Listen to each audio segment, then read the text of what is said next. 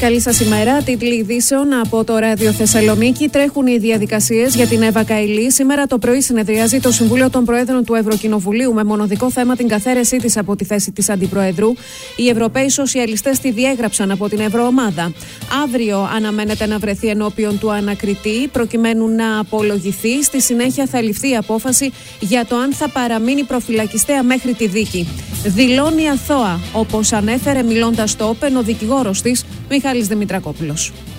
Η θέση της είναι ότι είναι αθώα. Μπορώ να σας το πω αυτό.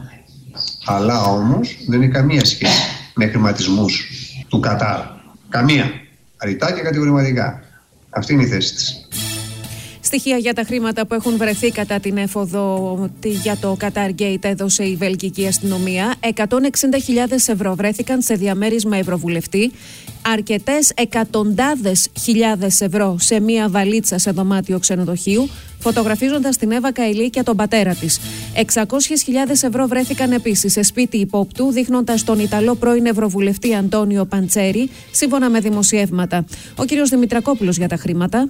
Δεν έχω εικόνα αν βρέθηκαν χρήματα ή πόσα βρέθηκαν ή αν βρέθηκαν τελικά. Το μόνο που μπορώ να σας πω, έτσι γιατί μίλησα με την αδελφή της, δεν υπάρχει κάποια κούνια για το παιδάκι όπου εκεί υποτίθεται ήταν κρυμμένα τα χρήματα. Αυτό ρητά σας το διαψεύδω γιατί μου το είπε η αδελφή της η κυρία Μανταλένα Καηλή. Μιλάτε τώρα για χρήματα που βρέθηκαν στη βαλίτσα. Εγώ προσωπικά ούτε επιβεβαιώνω ούτε διαψεύδω, υπάρχει το απόρριτο τα ακίνητα είναι ακίνητα τα οποία έχουν δηλωθεί στο πόθεν έσχες και της κυρίας Εύας Καηλή και στο πόθεν έσχες της αδελφής της.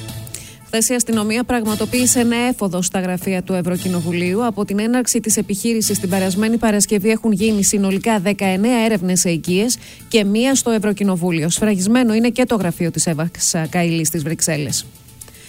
Ξεκινά από σήμερα η συζήτηση στη Βουλή επί του προπολογισμού. Είμαι πεπισμένος ότι θα, καταφέρουμε, θα τα καταφέρουμε καλύτερα το 2023 από την υπόλοιπη Ευρώπη, δήλωσε ο Πρωθυπουργός μιλώντας σε φόρουμ του Ελληνοαμερικανικού Εμπορικού Επιμελητηρίου. Πέρασε χθες από τη Βουλή το έκτακτο επίδομα των 600 ευρώ σε αστυνομικούς και λιμενικούς. ΣΥΡΙΖΑ και ΜΕΡΑ 25 καταψήφισαν. Θα δοθεί και στους πυροσβέστες, όπως εξήγηλε ο Υφυπουργός Κλιματικής Αλλαγής Ευάγγελος Τουρνάς, λέγοντας ότι η κυβέρνηση έχει εξασφαλίσει 8 εκατομμύρια ευρώ. Σήμερα η Σύνοδος των Υπουργών Ενέργειας της Βρυξέλλες με το θέμα του πλαφών στο φυσικό αέριο να παραμένει ανοιχτό, ελπίδα συμφωνίας τις επόμενες ημέρες για τον μηχανισμό στην ενέργεια, εξέφρασε η πρόεδρος της Κομισιόν. Μήνυμα στον Ερντογάν έστειλε χθες στο State Department με φόντο τις νέες του απειλές εναντίον της Ελλάδας. Του συνέστησε να αποφεύγει απειλές και προκλητική ρητορική. Ο, νωρίτερα, ο Νίκος Δένδιας από τις Βρυξέλλες κατήγγειλε την Άγκυρα ότι συμπεριφέρεται σαν τη Βόρεια Κορέα.